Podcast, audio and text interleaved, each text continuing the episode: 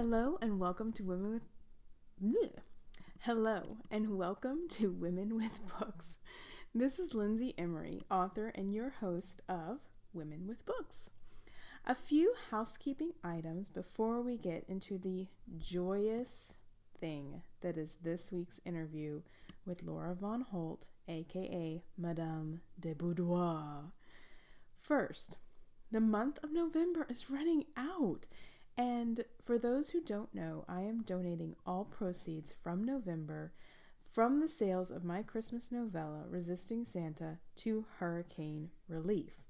It's the Lindsay Emery version of a Hallmark Christmas romance movie, which means it's funny, it's quirky, and there's a few twists. Yes, there's always a twist in a Lindsay Emery book. You can find the link to that in the show notes, and I would appreciate you guys checking it out and spreading the word so that I can give back as much as possible. Also, uh, make sure you're on the newsletter. I'll put the sign up link for that in the show notes, and you can also go to womenwithbooks.com and click on the link there. It's the best way to get the podcast delivered straight to your inbox, and there is bonus content from the authors you love to listen to, like Penny Reid and Laura Von Holt, aka Madame de Boudoir. And finally, we're coming to the end of season one of Women with Books. I can't believe it. It's been a journey, it's been a lot of work, it's been a lot of fun. Uh, each week that I release an episode, um, I think is my favorite week, which I think is a good sign. Uh, every author or, or guest I've had on the show has made me think, has made me laugh. Uh, I I think about questions that I should have asked them for weeks afterwards, but that just means I have to have them back on my show. Um, but thank you, all you listeners out there, for starting this journey with me. I mean, I I've really love talking to you, even though I can't see your faces. I see the downloads and they're just growing and growing and growing. And it's been beyond what I thought it would be, which meant that I was completely right and that there's a community out there. There are readers out there who just want to talk about books and want to hear about books. And, um, I still want to hear from you. So I am taking a little break through the holidays. Um, please feel free to use that time to catch up on old episodes. I know it's not ideal. Next year, I will plan to release things during the holidays, but um, I need to focus on writing and editing some of my books over the next uh, month or so. Uh, but I'm still working behind the scenes on the podcast with I'm doing some interviews, uh, stocking up on those. I'm scheduling guests and talking to them. And y'all, I'm completely 100% sincere about this. If there's anything or anyone you want to recommend, a book that you love, I am specifically really interested in like your best books of 2017. That would be awesome. Um, give me a call at the number in the show notes. If you don't have to type anything, you're not going to really talk to me. You're just leaving me a message, and uh, I'll either write it down or, or play it on the air. Uh, you can leave me a message on our Facebook page, which is just search for Women with Books. Um, I seriously want to know who, what, where, when, all your thoughts, uh, who you would like to hear from on the upcoming season two of the pod. Um, I just got a great little email last week. Um, bonjour to a listener in France. I won't say your name because I didn't I forgot to ask you permission for that, but you know who you are because you're the only French listener who's who's reached out. But that was such a thrill to know that uh, someone out there who loves uh, romance books is listening across the Atlantic and uh, would love to hear more specifically, possibly about paranormal romance. So, um, again, chime in with our French contingent or tell me what else I need to know. Now, this episode, uh, interviewing Laura Von Holt, aka Madame de Boudoir, and I'm saying it that way on purpose, you'll find out in a minute. This episode pretty much epitomizes what Women with Books is all about. We're smart, we're funny, we make you think, and we love all the books. And you will see that right now. Hello and welcome to Women with Books. Who do I have in the interview today? I don't even know. Bonsoir, bienvenue, welcome, hello. I am Madame de Boudoir, storyteller and siren. Nice. You're the fanciest guest I've had on the show. Thank you. Sorry, Kate Claiborne. She thought she was all fancy because she wrote a book about the lottery, but no. She is pretty fancy. Uh, I'm also Laura Von Holt, but I write as Madame de Boudoir. And she, um, really, I'm the vessel, and so I never know when she's gonna come in, so she will pop in from time to time. Well, I welcome Madame du- de Boudoir. Boudoir. Boudoir. Boudoir. Boudoir. I got, uh, that's all I remember of my high school French, so that's how I gave myself that pet name. That's what you remember from high school French? Boudoir. that and Où est la bibliothèque? Which is kind of perfect because where's you the remember the bedroom and the library, and now, Et voila! voila! Look what you do. yeah, it's a really good education. That's good. I mean, you would think that you would have like a whole classroom filled with romance authors then. You would think. I think other people retained a different set of knowledge. They ask like, "Is this fish fresh?" and "Where is yeah. the bathroom?" oh, I can do that. I can ask that. Yeah. Oh, see. So, Laura Von Holt is Mm-hmm. my very dear friend, and she is a writer, an entrepreneur, and fairy boss mother, Mhm, correct. and all around, um, like the Carrie Bradshaw of 2017, I think. Thank you. Thank you so much. Thank you. Yeah. Because like you. Carrie just wrote like this this newsletter column, which was a big deal back in 1998. Yeah, big deal. But you are like multimedia, Carrie Bradshaw. Thank you. and you um, are a woman around town who has tremendously entertaining stories and i live vicariously through you like before we got on uh, we started recording you were telling me this great story about your sales director Yes, my regional sales director. Okay, so here's the story. To add to the glamour, everyone, I live in New York City. I know. And not only do I live in New York City, I live in Manhattan. And I also live in Soho. So sometimes I impress myself. Um, and across everyone's impressed everyone who's you. Listening right now? I hope you're impressed. is very impressed. I'm impressed. All my friends moved to Brooklyn because they wanted space, and I just wanted the glamour. So I live in Manhattan. Um, and across the street from me, there is another very enterprising man who has a coffee shop. And this coffee shop is genius because you can have a membership. So you pay $35 a month and you get all the coffee you want. And Genius. it's yeah, genius. And especially it's genius in the summer because everywhere in New York has to have cold brew, but it's like 4 or 5 dollars for a cold brew coffee. But when it's you have unlimited coffee, it's very affordable. Um, and the coffee shop also has a store and they have events and stuff there. So I go in there every day and I'm friends with everybody who works there. But a few months ago, this wonderful young man started working there. His name is Noah Evan Wilson. He's a musician. You guys should buy his song. It's on iTunes. Um, and so Noah just moved to New York and he one day asked me what I did and I said, "Oh, well, I write erotic romance novels about mermaids." And like his little eyes just lit up and he was like, "What? What? What?" And I realized like I had finally achieved a status in my life that I'd always wanted where like I'm the reason he moved to New York. It's Where did like, he move from?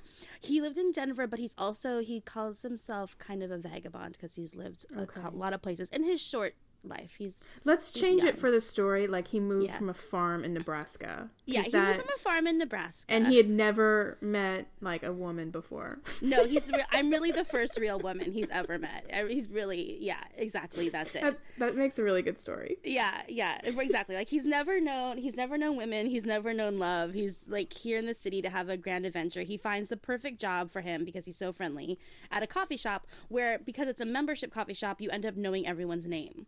So ah. everyone that comes in the store, he knows their name. And if he doesn't know their name, it means that they're not a member, and then he tries to get them to join the coffee shop. So he's really good at his job already. This is why I scouted him for his talent. Um, anyway, so every time I would go in the coffee shop, he'd be like, "How's the book?" And then I also have a mermaid podcast, so he wanted to know like. You know, every day, like what kind of mermaids might I be talking to? Um, so then, when the book came out, I he was like, he and this other girl that he shares a shift with were like, every time I would come in, they'd be like, "Have you met Madame de Boudoir? She writes erotic romance novels." And he would tell everyone like, "I'm gonna read my first erotic romance novel." So like, he's hand I- my book before it came out to everyone in New York. I see you in like this corner of the coffee shop. It's dark. It's Mm-hmm. it's lit by like a single flickering rosy lampshade. Yes. And you have a turban on and you've got a long cigarette holder. yes. It's not lit because that would be against the law. That's against the but, law. yeah. Yeah. And you're just sipping coffee out of this like golden like those old timey things Yeah, those those, in, like those, mugs. Yeah, those mugs from Vienna. Yeah, exactly. Yeah. They're, gil- they're gilded, um, gilded coffee cups. Yeah, Yeah. and you're you're sipping you're sipping coffee and and and every once in a while you look up over your laptop. Yeah. Well, oh, so okay, yeah. So he hand sells the book to everybody that comes in, and and he's so cute because now that it's out, he he'll be like, someone will come in and he knows he's talking about me. He go he goes, she's right there. Do you want to meet Madame de Boudoir? like, he'll introduce me. And it's the cutest thing ever. So I, I gave him the title of brand ambassador, which, which made him feel very empowered. And now I'm and now he's working his way up to regional director. Yeah. Um, now, once you've told this story, if other New York local writers start moving into your coffee shop, are you Yeah. going to welcome them or tell them to get out of your territory? oh no, I will welcome them because a rising tide lifts all boats. yes. And also Noah's still good at his job and he's gonna get tired of talking about my book. Oh, but okay, so the other day I was in the coffee shop and I was writing um at the end of the book, if you subscribe to my newsletter, you are sent a bonus scene that happens one month after the end of the book. And so and it, there is um there's a love scene in that part. And so I was writing this erotic uh, scene, and he was so cute. He like put his chin on my shoulder and read over my shoulder because he wanted to know how merman sex works out, and he hadn't read my book yet. So he like had a lot of scientific questions about it, um, and it was it was a little embarrassing. I've never had anybody As a read farm sex boy scene. from Nebraska, Yeah, would. he needed to know exactly. I've never had anybody read over my shoulder while writing um, a sex scene, but um, so I had to like hide my face in my sweater because it was very vulnerable. Um, but then we shared that moment, and now we're closer. when I used to um I used to take the train uh, to my day job and my train times were very sacred to me because actually I did get writing done on the train but there were some times where you know and people would always look over your shoulder and try and see what you're doing and and there would just be times where I'm like I can't I can't do this like as much as you pump yourself up and say I'm a writer. I can do it. This, there's nothing shameful about what I do. It- just having that atten- and it might not even it might not have even been an embarrassing scene. You know, it might just be of some other scene where you're feeling vulnerable, putting Yeah. those words out on the page, Yeah. and then you've got like Miss Snoopy Pants sitting next to you, holding her Gideon Bible, like, going, "What are you doing?" Because I always sit sat next to people with Bibles. Do they have that in New York? Wait, you just cut out, so I missed the end of your question. Oh, so when I was on public transportation, a lot of other people use their time to read the Bible. Is Oh. that also common in New York, or is that a Dallas thing? You you know I don't normally see people with the Bible, but like it's New York, they could be reading anything on their phone Right. or their iPad. So I mean, usually if you if there's a Bible happening in the subway, it's like someone has a stand in the station and they're just quoting from heart by heart. So um, it's really you know everything in New York is performance. Yeah. Yeah. Then you, That's how you you- were in your perfect place. Yeah, exactly. Exactly. Everything is performance, including my pen name. And for the record, I didn't only see people reading the Bible. There was also a lot of Quran reading on my train. So Oh, there you go. See, it's a melting pot. it is a melting pot, even Yeah. here in Dallas. All right, so I don't know if we buried the lead or not, but you oh. have a debut novel out. So congratulations. Thank you very much. Thank you very I much. I love debut authors. Yay. Um, yes, very exciting. What I feel like what's exciting about it.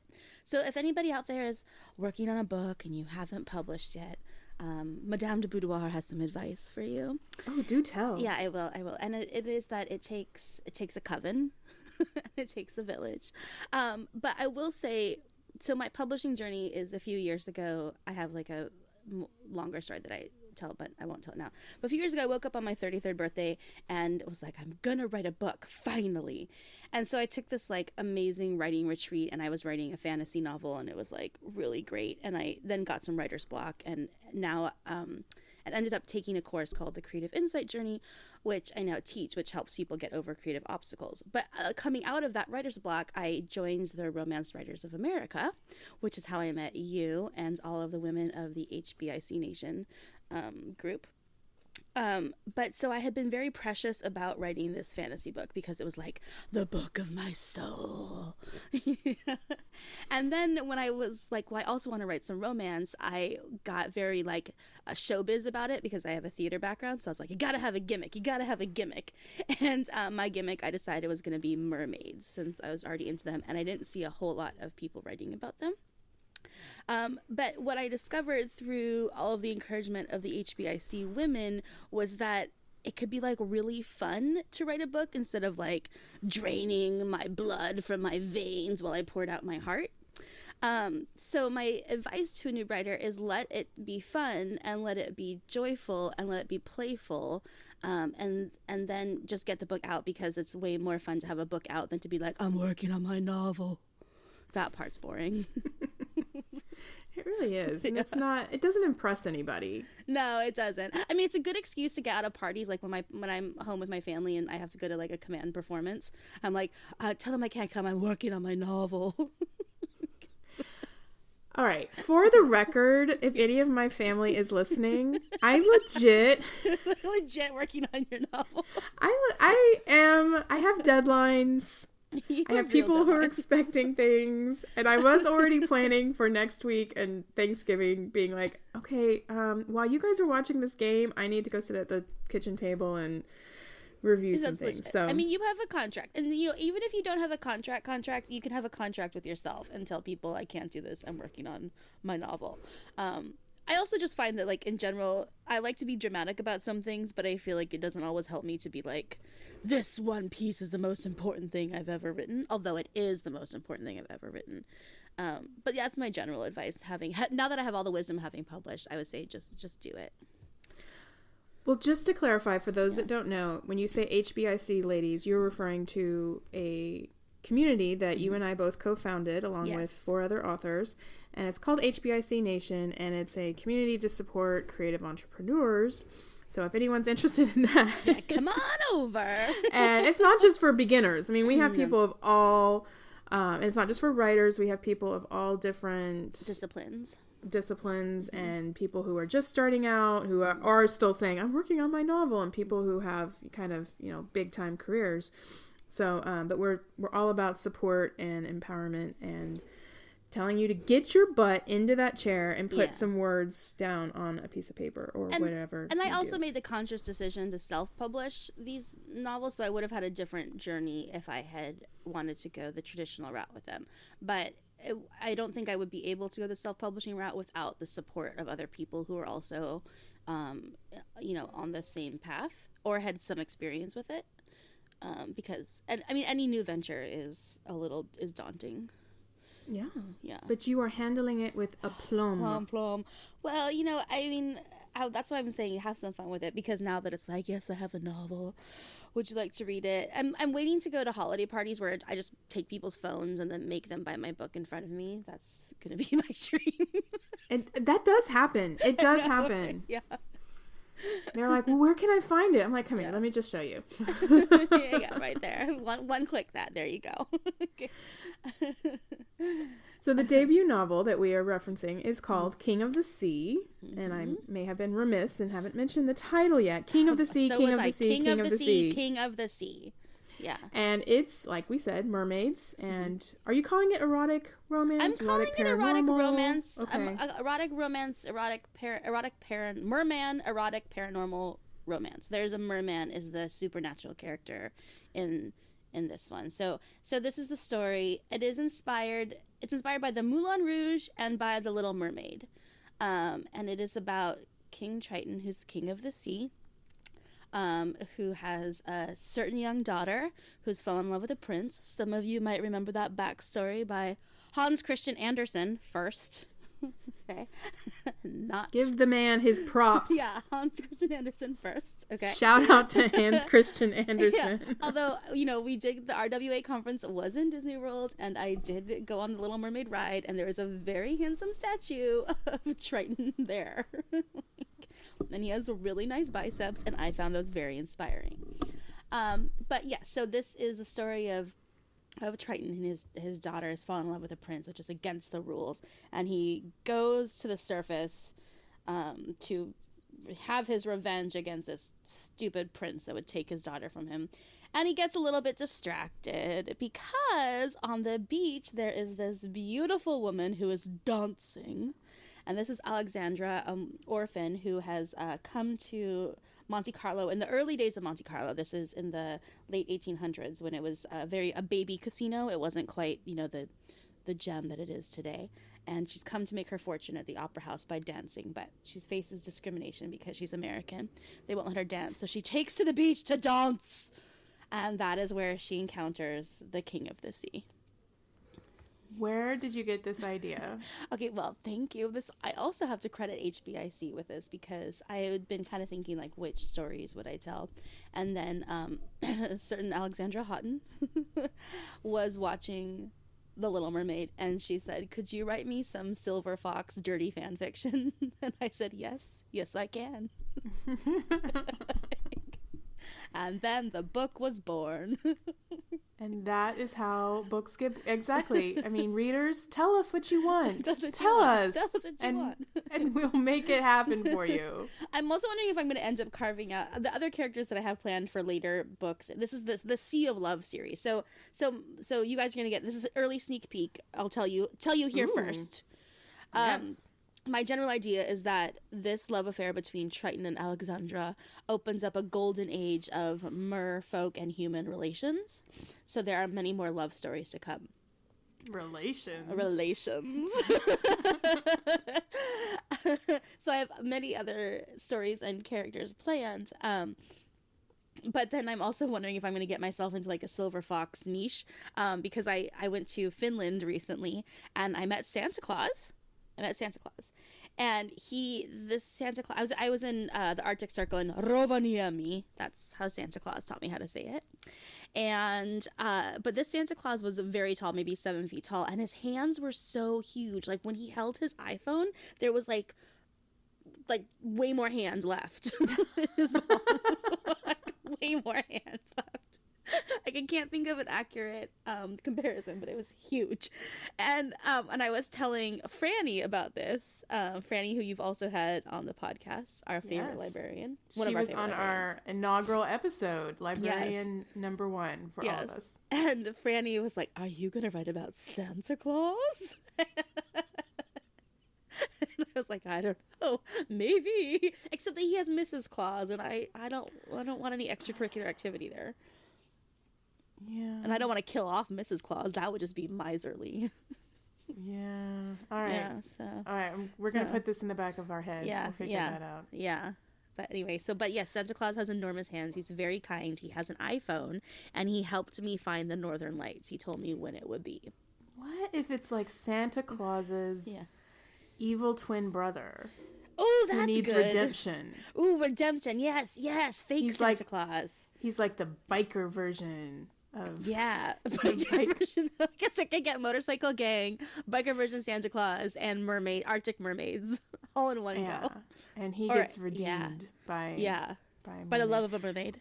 So, and, and this is going to drive me crazy, and I'm going to have to pick it up with you later on. Um, Mm-hmm. Okay. I just saw a discussion someplace, and I don't remember where, but it was about kind of silver fox romance or something, Ooh, okay. like a older protagonist romance. So, Mhm.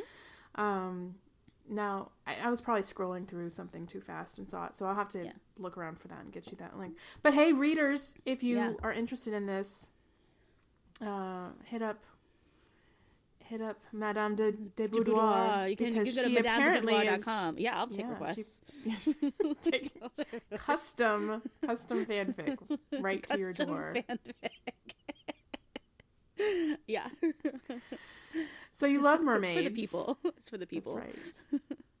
so you love mermaids. When did you start loving mermaids in the in the Um, Wholesome sense. The wholesome sense, yes. So, like, as a wee lass, I had a wholesome love for mermaids.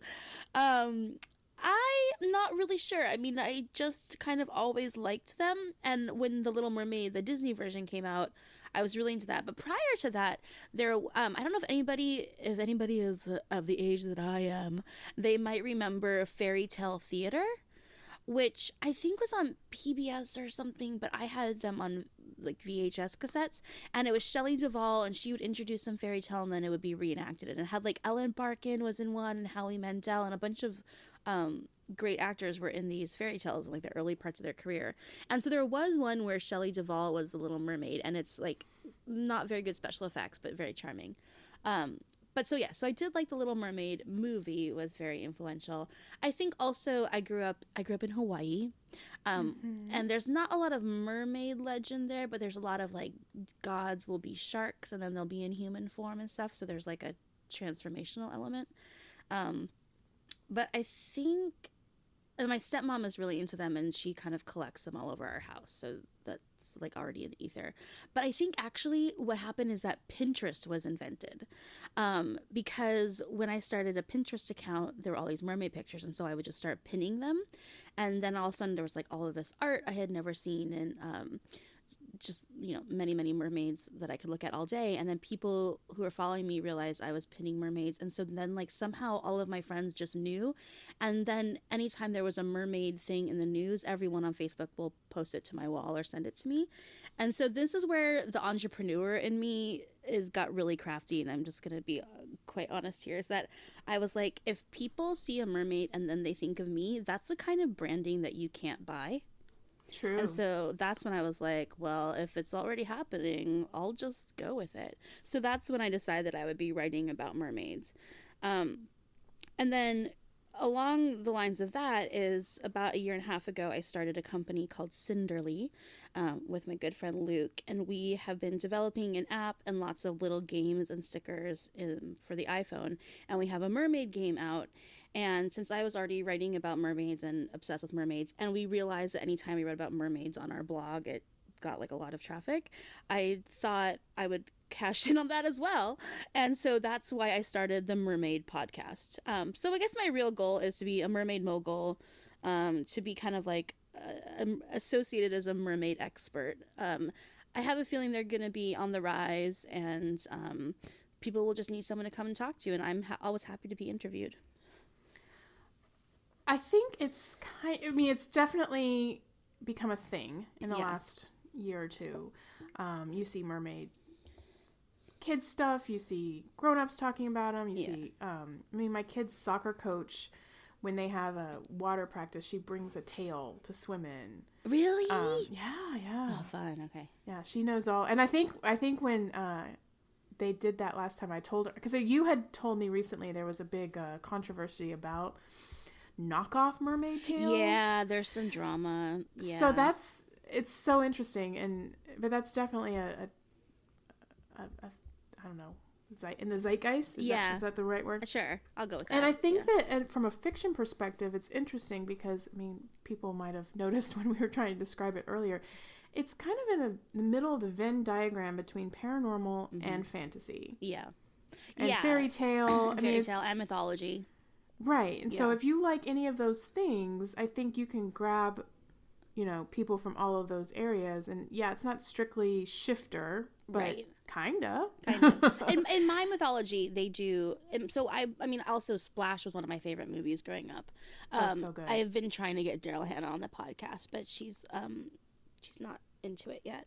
She doesn't know about that. I mean, oh, the other big goal of the podcast I need to mention, since like if I put this on the universe, it will happen. So Channing Tatum. You know, Magic Mike XXL, best classic American film, like wonderful piece of cinema.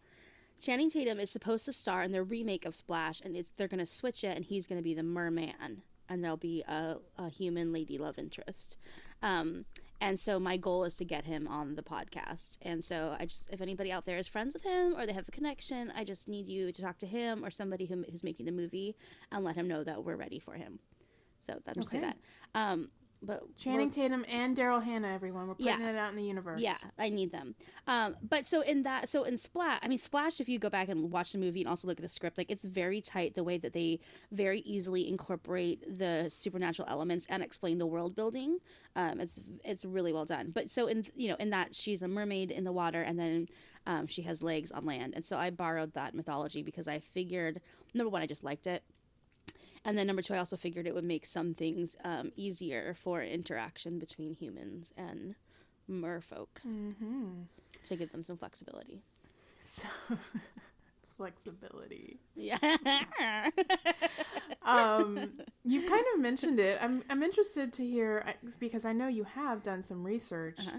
into mythology and history, and and could you tell us some things you've learned or what you what you've had to do to get more sure. I mean, us? I've done a lot of lot of googling, a lot of reading, and and I keep finding like more and more books that I that I buy and and are like you know I'm reading them about mermaids, um, but. So, so there's a lot of different angles and there's a lot of different mythologies. Like most cultures in the world have some sort of aquatic god or goddess figure or legend.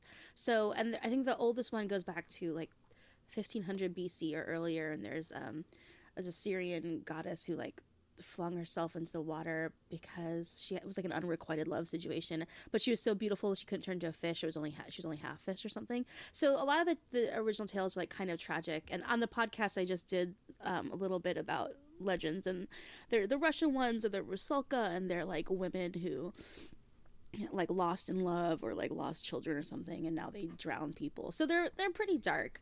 Um and and i and so i have a lot of theories about this and, and i'm not a scholar but these are my my theories about this are that for so long in human history the ocean has been so unexplored and it's like uh, you know it's the water is a symbol of life but it's also um you know this terrifying expanse like we can barely survive in it. Um and then also um, the ocean is also a metaphor for our subconscious because it's like what's in the deep? What you know what lies below? What is the unknown? Um, so my working theory is that part of the enduring fascination of mermaids because it's not like vampires right now are uh, you know are hot or have been hot and but their their their place in our pop culture is a lot newer, um, a lot more recent than mermaids. But I think that mermaids have been so enduring because they connect us to a part of ourselves that is wild and that is unknown, um, that are you know that are masters in an environment that we cannot fully inhabit without some sort of adaptation. Um, and so, and I think also the fact that we've um, there's so much more mythology about mermaids versus mermen have a lot to do with our like the long history of our feelings about women and like unbridled sexuality um, or sensuality, and um, and then also um, kind of a little bit of a fear of female anger because they're often the stories are very violent like they might kiss you but that might drown you. Um, you know the sirens are going to lure odysseus to his death. Um, and so it's uh, i think the mermaids encapsulate a lot of the dance that we do um, with like un like unbridled femininity. It's a powerful force. Yes it is It always is. comes back to that, though, It right? It's- yeah exactly and and i and i Beware also those sexy women.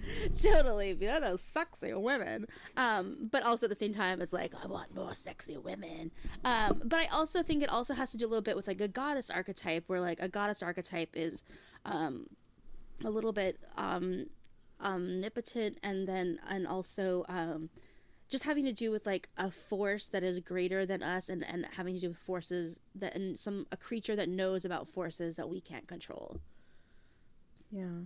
You know, in this world we're living in, in the second half of 2017, where mm-hmm. we wake up every day and there's a new scandal about mm-hmm. sexual harassment, sexual assault, you know, men of power who have been taking advantage of women. Mm-hmm. And, you know, I think we're finally, hopefully, coming to an age where we're not blaming the victim. Yeah. Because, but the mermaid stories, a lot of these show you how far back that's gone. mm-hmm. Where it wasn't my fault. She jumped over the boat and kissed me. totally. You know, um, yeah you know, what was I supposed to do? And I don't know why I just went into that accent. I don't know. I'm dramatic too. Yeah. I'm dramatic. um, yeah, and you know, but maybe uh, maybe we're in for a new age of mermaids where Yeah, and I think also what's interesting about mermaids is they also really represent freedom and duality. And you know, I write erotic romance, so I've thought a lot about the genitalia of mermaids. But the other thing that I have found really interesting in some of my research is what a symbol, what a mermaid can mean. Um, because it's like her sexual parts are hidden, you know, um, it's kind of lends like another another angle of mystery um, and it's also like are they sexual? Are they asexual?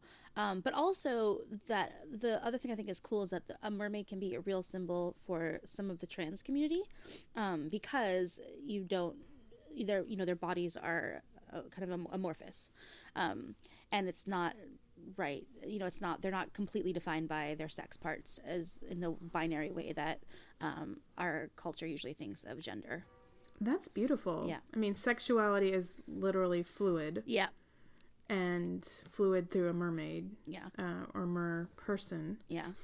I'm person. really- Yeah, exactly. Wow. Um, yeah. So yeah, and then also that you know they're so powerful, and then oth- and so through like the mermaid podcast and all the mermaids. The, so in the mermaid podcast, I should clarify, I interview professional mermaids and mermaid experts. So I'm like literally talking to people who um, spent a lot of their career uh, dressed up as a mermaid performing.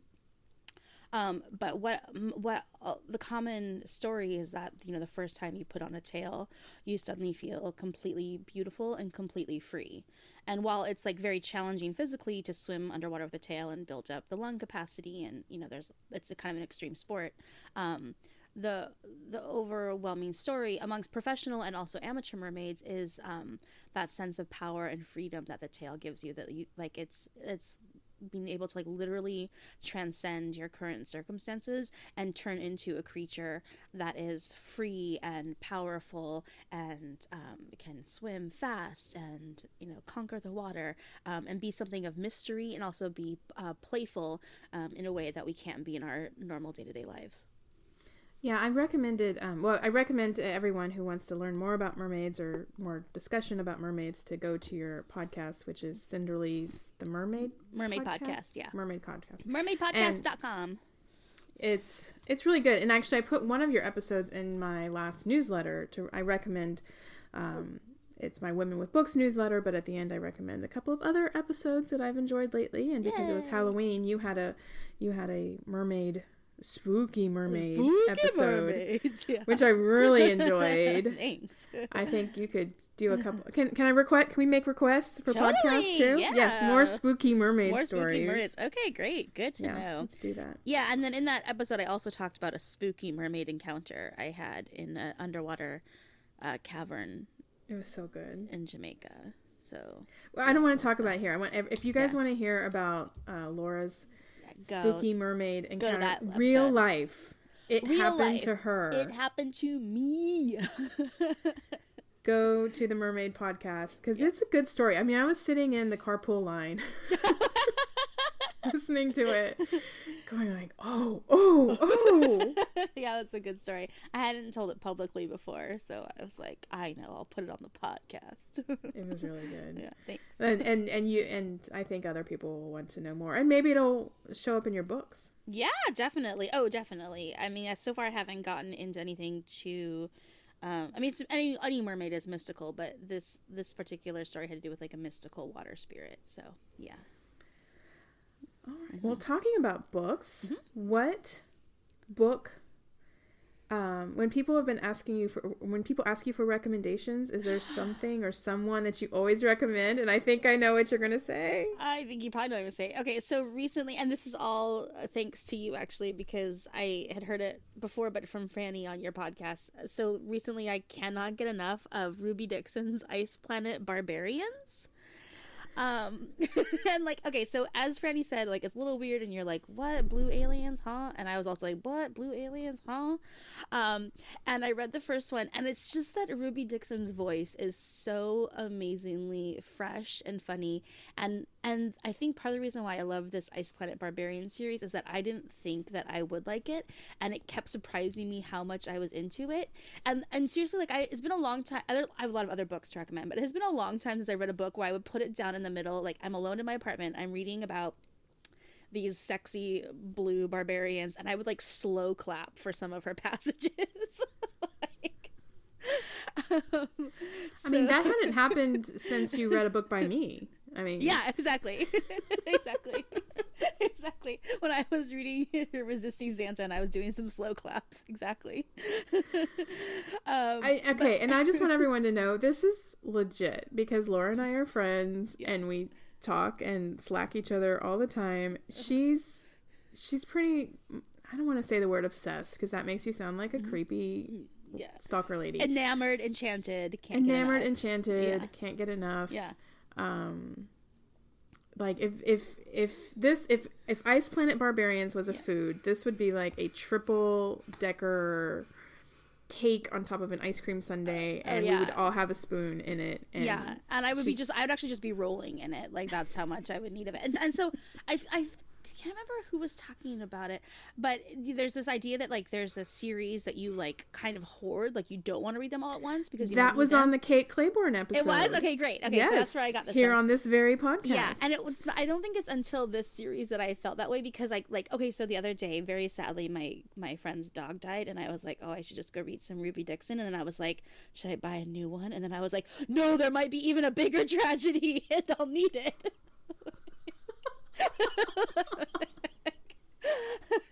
um, and so I've only read two in this series, and I'm like hoarding the the rest for. how many are there? I don't. Know. I think there's like 16 or more because there, and there's a couple other little novellas and and I then I found a Facebook group where they all talk about it but they've all read all of them so they they're way more advanced than me when they talk about it it's like I can't I like I don't want to join in I just kind of like lurk and and like the posts um but yeah so Ruby Dixon and Ruby Dixon if you're out there I know that that's your you, it's your secret pen name and whoever you are in real life.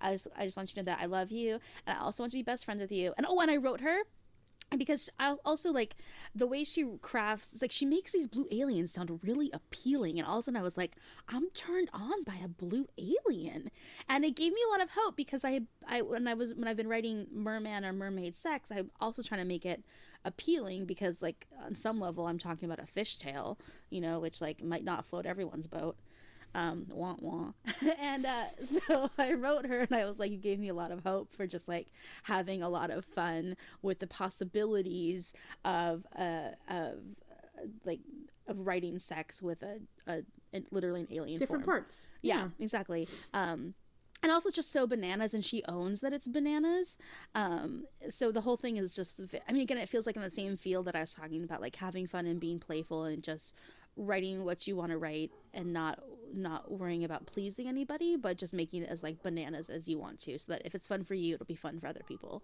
Did she write back?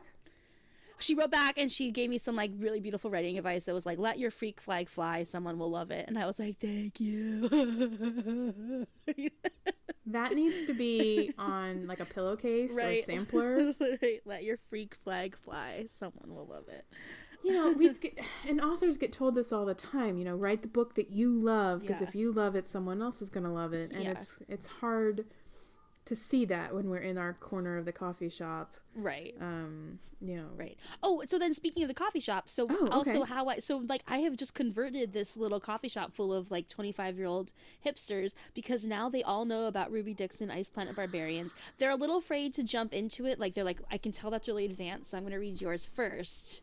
And then I'm going to do Ice Planet Barbarians because I'm like, yeah, it is really advanced. It's, is that like a doctorate? And yeah kind of i was like you know because i don't want to spoil it for anybody but like the way she she she just really like the way she designed these aliens for to and the way they can pleasure a human woman is just like again slow clap ruby dixon um so I Ruby was Dixon, if you're out there, I would love to have you on the podcast. Yes. Oh my god. Um. So.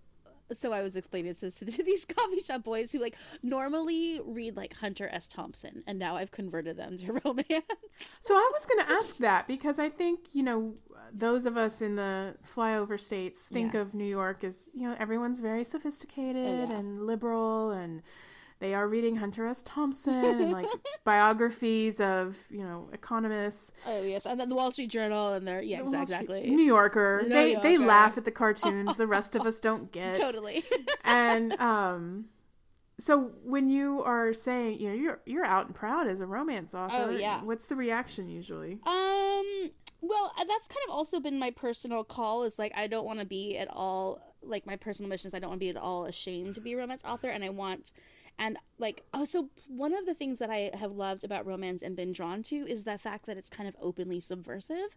Um, you know, it's this you know billion dollar uh, share of the market and industry and it's you know almost completely run by women and written for women um, and and talks about feelings and love and emotions and and explores all sorts of different uh, desires and lifestyles um, and you know with always the point that like the the hero the heroine the protagonist can get and can have exactly what they want and can be loved in the way they should be loved. And so i love that it's like blatantly subversive but it's like girl books so no one's really paying attention. And we can get away with doing it because it's girl books. Um, so in that way i have kind of like part of my like little my own little freak flag that i fly is to be like out and proud as a romance author and since i I write under Madame de Boudoir as like a persona because she introduces the books, but like in my normal life, I have my real name, and my real name is easily found and att- attached to these things. I I want people to know that it's okay to read them, and I want to keep talking about it because like when Fifty Shades came out, everyone on the subway was secretly hiding it. you know, like they're reading it on their Kindle Reader and putting a different cover on it, and um, and I was like, no, like everyone's doing it. Just show that you're reading the book. Um, and I want, and also because uh, romance is sometimes um, what's what's the word? Denigrated. Um, and so I, I the more i talk about it and the more i make it sound exciting to be a part of it and to talk like and to and just nerd out on something that you love. I think that's what like the other people in the coffee shop respond to is that they all have something they're nerding out on. So they're like oh it's one more thing to like nerd out on. Um, but yeah, so I want to be out loud and proud as an author and as a reader. Um, and I don't want people to be ashamed of reading this thing. And also, and now that we're in the time of resisting and protest, um, I got nervous. I was like, wait, if in World War II, like, what would my role be? Like, oh no. And then I realized, no, no, no. I would be the woman sending secret codes in my books and then, like, passing them along to the resistance. And, okay. Like, right? I was just having this thought because I was listening to this podcast the other day about, um, uh, so you can uh, stuff you missed in history class, and Yeah. it was a podcast episode about a, a German resistance group, and sadly they didn't make it very far. But um, and they how they had to type up flyers and you know pass them out secretly, and yeah. and I was thinking if we ever had to do a resistance, and you know for whatever reason, Yeah.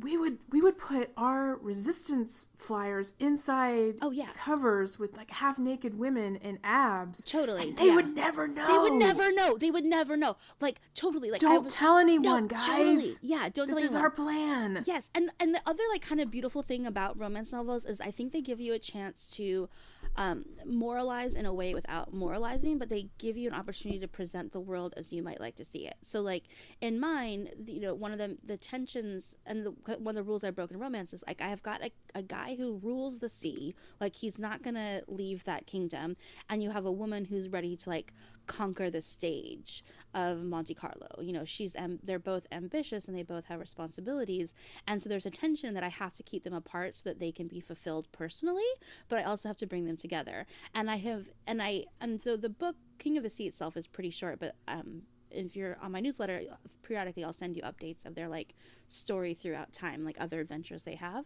But one of the things that I'm enjoying is getting to break the rule of like they have to be together all the time and getting to develop their relationship um, when they're apart and when they're together and how to make it like a wholehearted story about people who are ambitious and have missions. Um, and have to have to run empires, um, but they can be united in their ambition even when they're apart. It's so modern I'm so modern. I'm thoroughly modern. it's so modern it's like you know i have the my you know giant social media tech company to run yeah. and you are you know i don't know some doing something on the east you know the Yeah. other coast and we'll meet together in nebraska Right. every couple of months Right. for our relationship time Right. Exactly. I like it.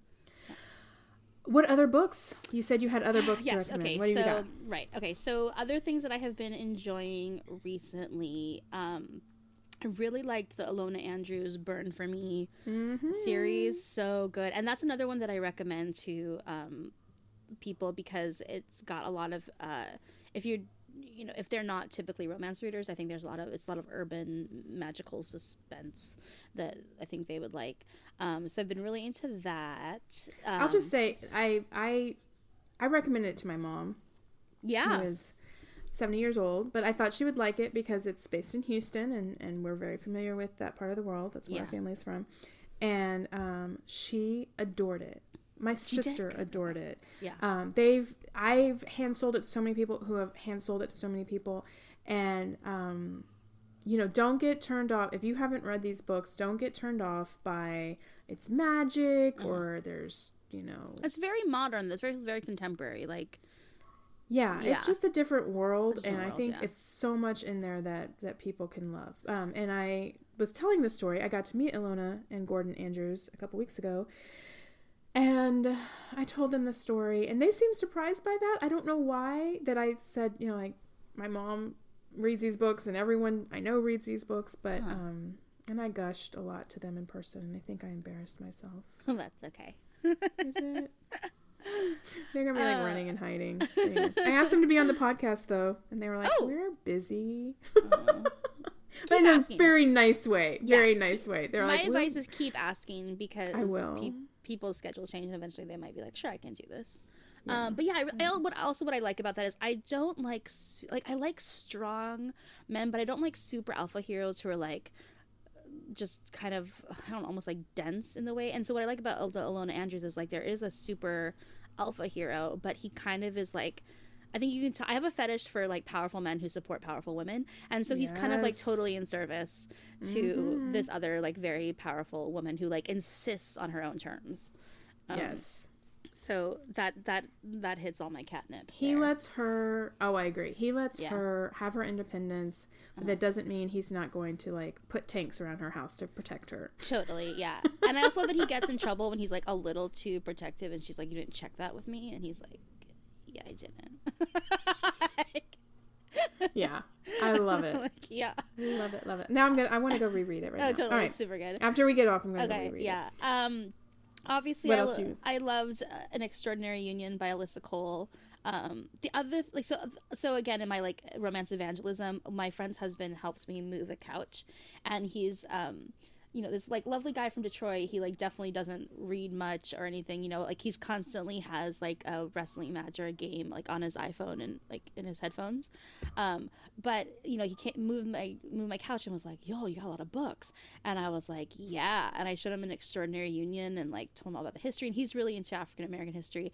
And like, and it was, and he's also like six five, and it was so cute to watch him like very tenderly hold Alyssa Cole's book and like read about the history and then like look it up.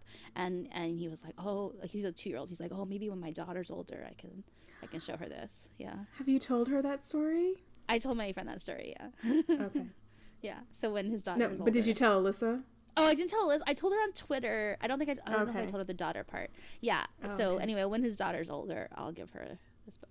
Um, yeah, it was it was very cute. Um, so I like that. So okay, I have a non-romance recommendation, but if anybody likes fairy tale or fantasy, this I mean this book is pretty popular, so maybe people don't need me to recommend it, but I'm going to. Um, Uprooted by Naomi Novik. Um, It's a wonderful like fairy tale fantasy. Again, very strong um, heroine. There's a little bit of a, a romance um, plot. I would have liked them to have about 17 more sex scenes, but you know, that's why I write my own books.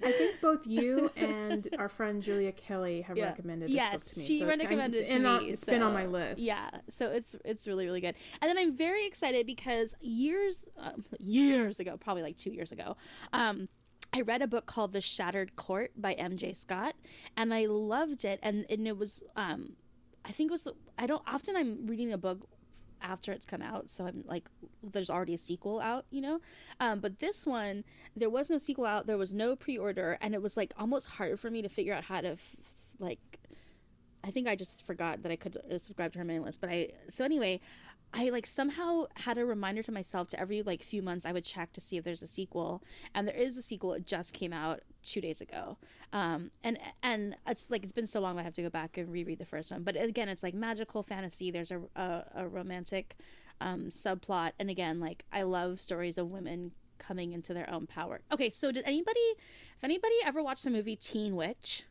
it was in the 80s. It's really important. And this girl gets like superpowers on her 16th birthday.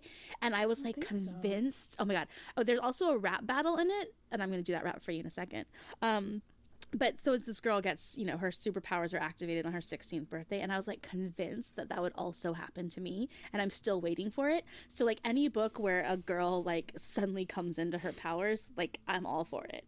Um, okay, so in Teen Witch, I don't think this will spoil anything. So the girl has some powers, and her best friend is kind of nerdy and likes this hot guy who has a good car because that's how all movies go. And they like want to talk to him, but they can't. And her friend's like, "No, I can't talk to him." And so Teen Witch uses her superpowers for a second to make her friend look really cool. And her like the boys are having this rap battle by their hot car with a big boombox, and her friend walks over there and starts rapping and like totally wins the rap battle and and all she says is like i'm hot and you're not but if you want to hang with me i'll give it one shot top that top that it's like i don't know my favorite like, I just looked it up. movie. I just looked it So up. It's, it was in 1989. yes Amazon says Teen Witch is a somewhat corny music film filled film about Yes. love, magic, and truth. yes Teen Witch provides a comical look back at the 1980s, complete with mediocre, generally irrelevant musical Yeah, numbers. yeah it's great it's so good it's so good it's so good i don't remember most of the music It's- ones i just remember the the rap battle is like the pinnacle of that movie Oh my gosh. It's Oh, like and, they and knew has, you. And like the fortune teller that she interacts with right before she gets her powers is the same woman who's the organist in Sixteen Candles, who has the squeaky shoes.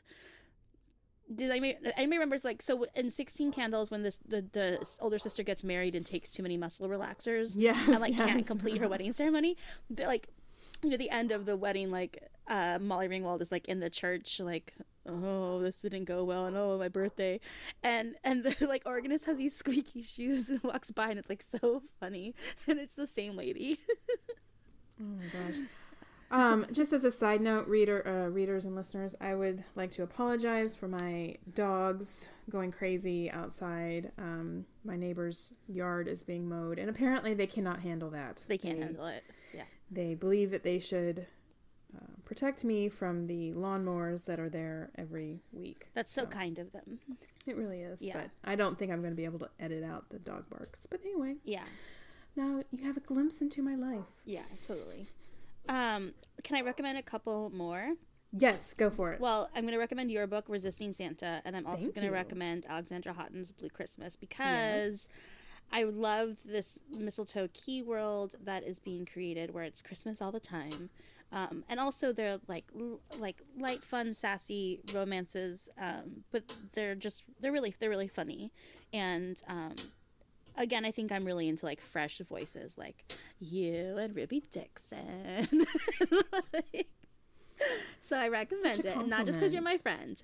Okay, and then one you. more thing. Okay, uh, again, Julia Kelly gets me hooked on a lot of things, so everything is credit to her. But so there, Emma Chase has the Royally, um, I think it's the Royally series, and the first one is Royally Screwed, and then it's Royally Matched, and then I think Royally Endowed.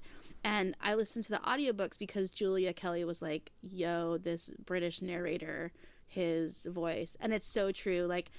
I don't usually listen to audiobooks for romance and now I know why because I would be listening to this on the subway and all and like and the the men the heroes in these books are like have like the filthiest mind like they can't walk down the street without getting an erection. And so like like, I, like and I mean I don't know I've never been a man so maybe that's actually how it is. So like somebody let me I know. don't know.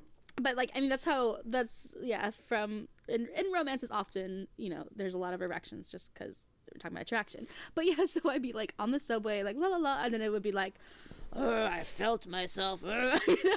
I would just be like and and when you're reading a book you can like look at the book and like bow your head and be like no one knows. But like when you're listening to audio like my face is just open to the whole subway car. And I start like blushing furiously and I'm like pause on that. So I had to only listen to them at home because there was a lot of um, very good uh, carnality. I have a very open face. Yeah. I make a lot of expressions. I've known this since I was in high school speech, and Yeah. my coaches would tell me, maybe don't like act out everything you're about to say. Yeah. Um, so, but I've kind of started to own it. Like when I'm writing in public places, I I start feeling my face take on you know like whoever I'm oh, writing. totally. Oh, totally. And I'm just like, you know what? If if I if people laugh at me, have a good day. It's Yeah. life. The world is hard. Life is tough. Enjoy seeing me make silly faces. I also yeah, so like if they're if they're saying like his eyebrow quirked, I'll like move my eyebrows. you know? Yeah. Like, yeah. well, audio is so intimate. Yes. Like it's someone right in your ear. Oh, totally. Oh, and like he's a sexy, and, he, and he'd be like, "Oh, he looked at her luscious bum, like in that gorgeous silk dress," and you're like, "Oh my god, oh my god, he's whispering to me. oh my god."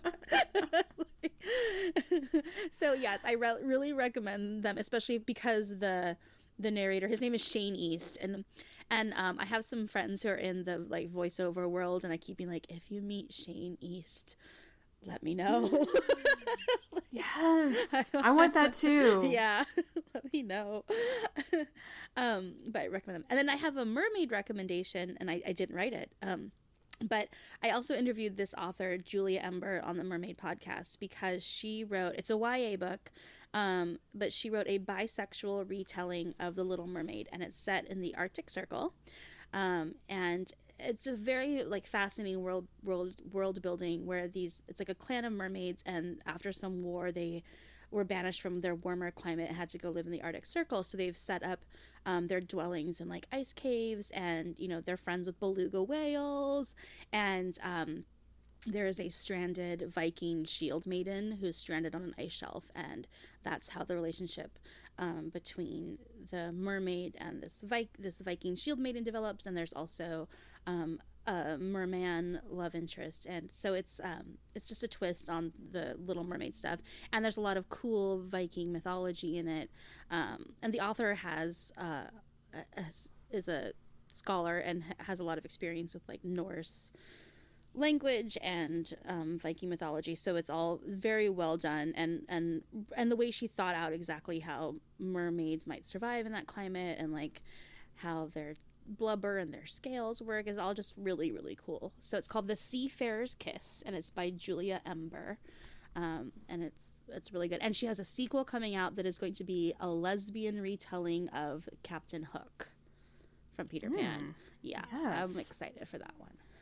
Oh, Captain Hook is awesome. Yeah, so it's um, and I like from the end of the book, I can kind of see where she might go with it, and I think it'll be really fun.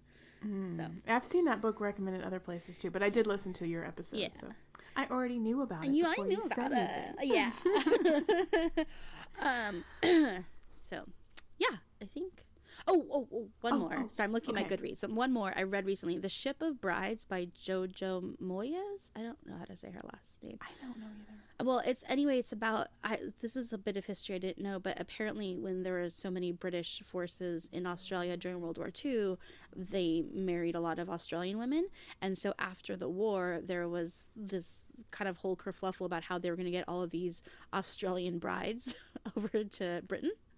Oh, Um, and so they're like this tells a story, uh, or based on the fact of like this aircraft carrier that was converted to ship this huge gaggle of um, brides to their husbands, and just the what happens to them on the boat as they make their journey. And you know, it's so fascinating because a lot of these were wartime marriages, so they knew each other for you know a couple weeks, and then they get married, and then they're going to join their husbands, and it's like there's you know some people are getting telegrams like don't come. Jk lol didn't mean to marry you, You know, I bet. Yeah. um and also like you know not really knowing who they're going to um, and just these different stories of different women and and also like what a you know voyage it is. Um and some of them are so young. And so it's just really really interesting to see the the history of this aircraft carrier the different women and their reasons for joining these husbands and for getting in these marriages um and so yeah it was really really cool so the ship of brides Thank you for that. yeah I'll put that on the list. Yeah. On my very long list. I've been thinking about. I need to clean out my bookshelves Yeah. and just be honest with myself about what I'm going to read and what I'm not going to Yeah. read and just donate it to the local outreach center. My uh, my neighbor kind of she organ she's so cute. She organizes the the bookstore section of our local secondhand shop. So Ah, she's very cool. like she she uh, like kind of promotes it and she you know try and get people in there. So I always give her my books, but um, and then I think I was trying to decide whether I could in 2018 do a like read from my TBR list challenge. Oh. But I don't know. I do this. I do this podcast, and it's so hard. Totally. I also people will say, "Oh, here's a book," and I'm like, "Oh, okay, squirrel." Yeah, read to- that uh, totally. And then I also feel like there's sometimes where I've been a little bit interested in a book and then bought it. It's on my shelf, and then I, but really, I was only interested in it for that moment. Um, and then later on, I'm like, uh, I've, I emotionally, I've grown past this. I don't want that book anymore. I feel that way about like shoes, Yeah. purses, t-shirts. Yeah. I'm also like a research hoarder. Like I've um, on my desk, there's about 18 different fairy tale re- books that I have read about like fairy tale the- theory, and I have about four, four or five more that I, I want to read. Um, so I, I kind of also hoard. My research library is all like the intense theory behind Cinderella. Hmm. Yeah. Deep. Yeah. All right, darling. Are Okay. you ready for the lightning round? Ooh, okay. Oh gosh. Okay, okay, okay. Yeah, yeah. Okay, go. Okay.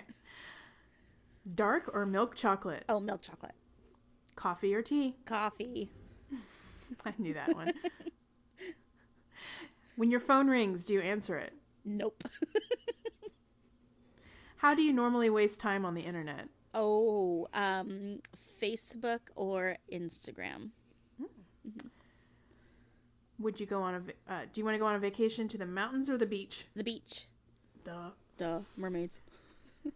There's a knock. Okay, it's Saturday night, Uh huh. 2 a.m. Okay. There's a knock at your door. Would you prefer it be Channing Tatum or Chris Hemsworth? Channing Tatum, because then I'd be like, I would tie him to my bed and be like, answer my questions for my podcast. Do you like how I want to ask him questions, but for my podcast, not like tie him to my bed so I can like Magic Mike him? so, like, I just want to And I like that you have a very specific plan. yeah, tie him to my bed and make him answer questions about my podcast. I love it. Okay, what's your preference? Abs, forearms, or a chiseled jaw? okay.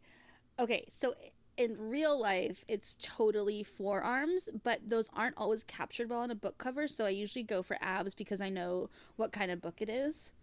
And I'm hoping they'll deliver on their promise. So, like in real life, show me your forearms. But if it's a book, give me some abs so I know where we're going.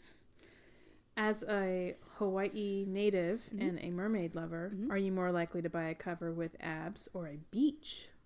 Abs. Yeah. Yeah. Okay. I know. Because I know, because you know what, well, we all, I write mermaid erotica. I think we know what kind of stuff I like to happen at the beach. you want the abs on the beach. I want abs on the beach. All right, and very important and last question Uh-huh. of the lightning round. What are your feelings about people who turn to the last page of a book first? um, no judgment because before I understood that romance was like a genre where they had to have a happy ending, I used to like test books and turn to the last page and be like, okay, oh, good, good, this is that kind of book. Um, so now I know there's a that like it's a thing they have to have a happy ending. Yeah, you don't have to. Yeah, I don't have to worry. But before I, I understood that, when I was like, sne- it wasn't on Walden books, like sneaking looks at books I shouldn't read. I was turning to the end and being like, oh, it's that kind of book. Aw, Yeah. Walden books. Yeah, Walden books, the olden Walden books. Miss you, Walden Miss books. Miss you, Walden books. All right. Well, thank you so much. We could probably talk all day. yes, And we probably will. We'll get Yes. off and we'll keep talking. fantastic. Um, how can people get in touch with you? And when is the next mermaid book coming out? Okay, great. So um, you should go to madamedeboudoir.com and you can sign up for my newsletter where you will get lots of fun things from Madame de Boudoir when she cares to speak.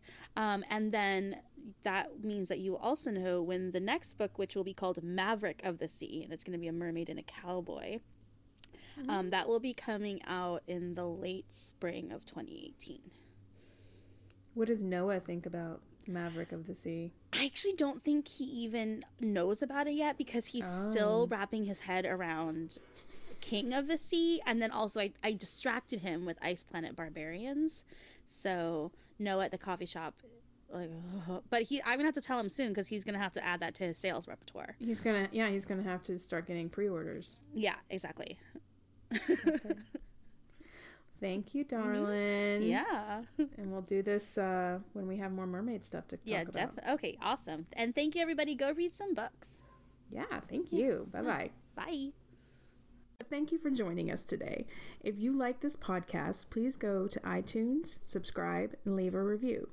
And if you want to share your love of a book with the world, you can go to our Facebook page and leave a comment. Or, this is the fun part, I have an actual phone number in our show notes. Call, leave a message about a book that you loved and you want the world to know about, and I will try to play your voicemail on the air so that you can be a part of this podcast, which, after all, is all about reading and readers. This is Lindsay Emery on Women with Books. Keep reading.